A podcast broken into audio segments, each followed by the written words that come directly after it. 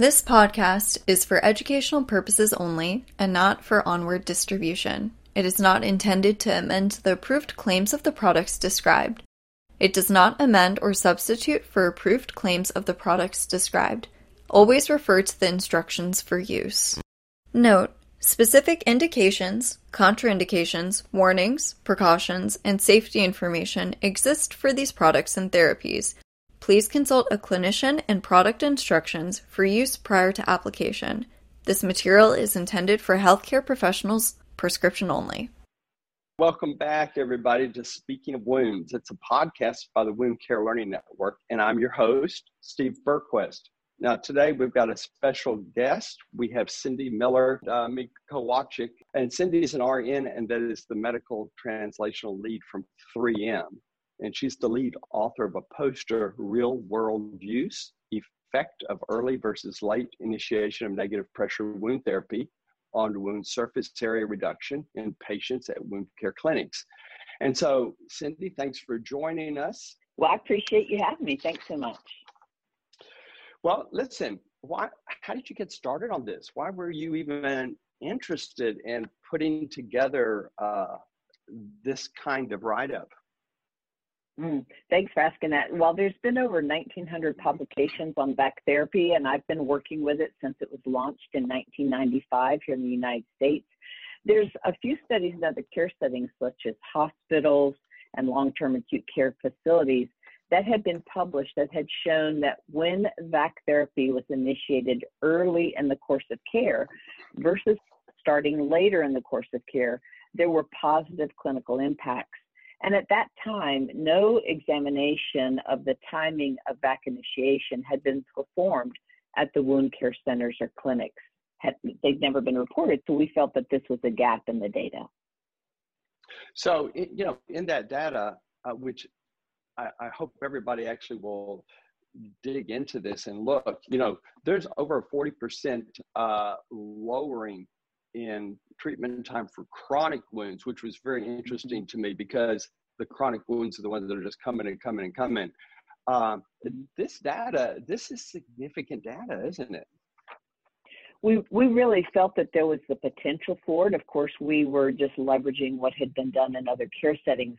So what we did was we decided to see leveraging some of the previous definitions of early versus late initiation. We wanted to see if the timing of when it was started in wound care centers impacted the number of days to getting that wound smaller. In other words, we chose an endpoint of 75% smaller than when they were admitted to the wound care center. And one of the reasons we chose that was to make sure that uh, the physicians and the clinicians knew that we didn't expect VAC therapy to, to be used all the way till the wound was closed. So we uh, looked at the length times width, that's wound surface area. We didn't look at volume, uh, the depth was not included. And we pulled the patient records from the IntelliCure electronic medical record.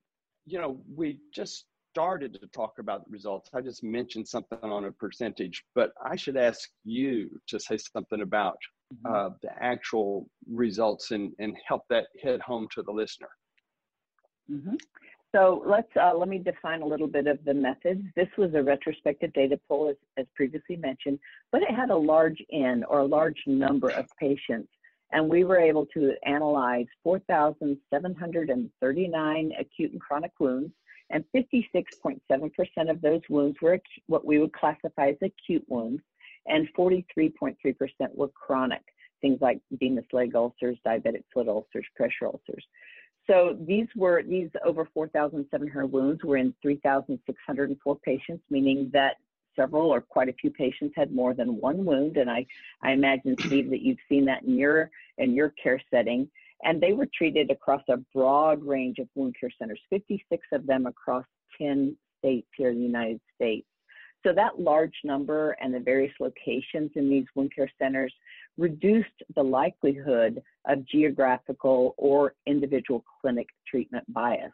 So we looked at um, those wounds that were in the EMR, the electronic medical records, and those were traumatic wounds, surgically dehisced wounds, pressure ulcers, venous leg ulcers, and diabetic foot ulcers. The wound surface area of each wound was, of course, uh, recorded at their first visit, And then every time they came into the clinic, those measurements were pulled. And it continued until the wounds had each reached an individual reduction of 75% smaller length times width from the point of admission. And of course, inside the electronic medical records, they had recorded the date of institution of VAC therapy. I'd like to, to share with your listeners what they actually, the data reflected, because it wasn't about did they order VAC therapy or not. It was did the timing of when they order it make a difference. So when we looked at the number of when we looked at the number of days it took to reach 75% reduction in the wound surface area, meaning that it was started in the acute wounds within the first week of being admitted to the wound care center for care. The endpoint for the late group, those started after eight days, was 81.6 days, so two and a half months. That's great. However, when VAC therapy was started early, when it was started within the first week versus after the first week at some point, the median number of days it took to get down to 75% smaller was 40.4 days. In other words, the early acute care wound reached that 75% reduction in half the time it took the late group.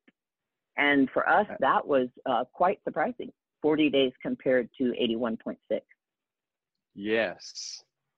And even so, better in chronic wounds, right? I mean, that's pretty amazing. Right. That's in half.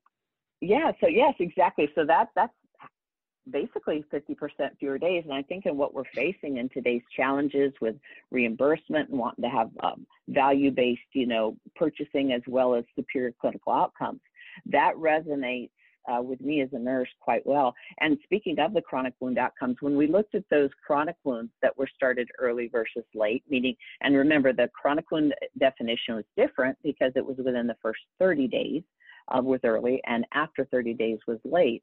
Those that were started late reached that 75% reduction in wound surface area in 274.6 days. Okay, so that's mm-hmm. not so surprising because that's the chronic wounds. That's your diabetic foot, your pressure ulcers, your venous leg ulcers. But if it was started early within the first 30 days, that median number of days went down to 96.4 to 74.6 late initiation, 96.4 early initiation. How does that strike you, Steve? Yeah, lot, less than half, a third. It, it's uh, yeah. fairly amazing. So that's a really relevant point. As a clinician, I need to realize, mm-hmm. grasp where I'm at with my patient, and get something started now mm-hmm. as opposed to later. Right. And if, if your listeners are into statistics at all, the p value, um, the rate of statistical significance was less than 0.0001. That means it was probably not due to chance that it was a, a timing issue early versus late. So, of course, these can't be used to make sweeping generalizations. Um, in this patient population, however, in, in either the acute and chronic wound categories, there was a statistical significantly fewer number of days to get to 75% smaller wound surface area just by starting it early compared to late. There's some folks that listen and go, okay, where do you get your data? And is it, uh, you know, is it randomized control? This is retrospective. And mm-hmm. uh, some people don't even, you know, doesn't even cross their mind. Uh, but this is relevant data, even though it's mm-hmm. not a randomized controlled study. So what's your input on, on that type of information? That's a really important uh, thing for us to consider because, of course, randomized, randomized controlled trials are considered tier one data that we want to practice evidence based medicine as clinicians. We want to lean into data. So, this was a retrospective review. It was not an, a randomized controlled trial. But what's interesting is that in any randomized controlled trial, there's always going to be what's called inclusion and exclusion criteria. Inclusion might be things like you have to be over 18 years old to be in this study, you have to have diabetes. Exclusion would be things like you can't be younger than 18, but your diabetes has to be controlled. So when we look at these inclusion and exclusion criteria in the world of tier one data, they're vital because they limit the variability between the study group and the control group. But when we listen to clinicians who actually practice in the real world, such as Dr. Carolyn Fife, now, she's very active in wound healing research and advocacy, and she's the one that developed this IntelliCure database. her, as well as other healthcare providers, acknowledge that when you look at the RCT and then you walk into your clinic, that the real world of treating patients mandates that they treat all comers, whoever walks in the door, regardless of the exclusion criteria of that randomized controlled trial. So they face situations that would have kept these very patients from being enrolled in the RCT. So what we looked at was data from over 3,600 actual patients who were treated in 56 wound care centers across the United States. So this IntelliCure database is something that is valued. The, um, it's from the Woodlands, Texas, and the Centers for Medicare and Medicaid Services, or CMS, has actually evaluated and found it to be valid, and the FDA has accepted it as a reliable source to evaluate the safety of NPWT. So while not an RCT, we felt that we were using some very valid real world data points. You know, I think it's, I think you said it well, so I don't need to repeat it. You said it well. And as a clinician, and this is what I do and specialize in, that is the whole key. How will I do with a product in my clinic with my patients? And when the study is so controlled that it doesn't reflect real life, we actually lose um, the benefit of getting physicians and medical practitioners to take the next step and use the material because it's not matching. But when we give data that's real life data, and somebody can go into their clinic and reproduce that data and go, yep, it's working like that, then we see a utilization of something that's good for the patient. So I love it. I love that so much. Mm, um, thank you. I appreciate your insight. Thank you. So, um, mm-hmm. when you looked at this data and it was so uh, intriguing, but you've been doing this for 20 something years. So, what mm-hmm. was it about this that you said, oh, this is really good? What, what jumped yeah. out at you with your background of experience? Well, it was interesting because we were able to place the wounds either into that acute or chronic category.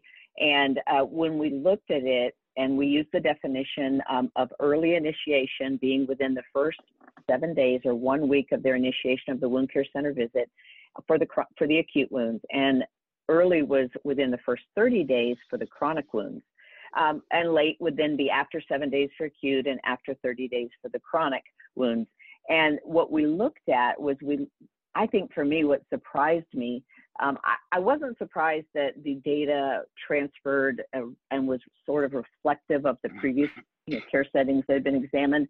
But what really surprised me was the significant reduction in days to get to 75% smaller. I didn't really see that one coming. Whether it was the acute or chronic wound category, it, it was very surprising when we started to, the statistician Bobby James started uh, pulling the data and slicing it and dicing it. So not expecting that good of results, even though you've been watching this for 20 years, it still sort of blew you away. I love it. Uh, I'd see the same thing, a real take home message for us that when we look at things and try to get things going. I love that. Well, listen, Cindy, uh, I think we have presented something to our podcast listeners that should have got their attention and has them asking further questions. So it may be something down the line that uh, we can put together a second podcast uh, with a little more answers to help them get there. But I think it's exciting to see what you can do with negative pressure uh, wound therapy, especially as the data points out when you get after it and don't wait. So that's exciting. I was very excited that uh, you took the time with your busy schedule this morning to do this with me. So I really appreciate that. So, listen, great discussion. I want to talk more, and maybe we can do that in the future. And for our listeners, I really want to thank them for tuning in. And I want them to check out the woundcarelearningnetwork.com, looking for the more podcasts and articles and videos. And uh, listen, I'd love if you guys would subscribe to our podcast on Spotify and Apple Podcasts and SoundCloud. Uh, just keep looking next week for our next podcast on Speaking of Wounds. Thanks, everybody. If you're interested in learning more about 3M wound care solutions such as VAC therapy, the SNAP therapy system, or other 3M advanced wound care products, please click on the appropriate link below.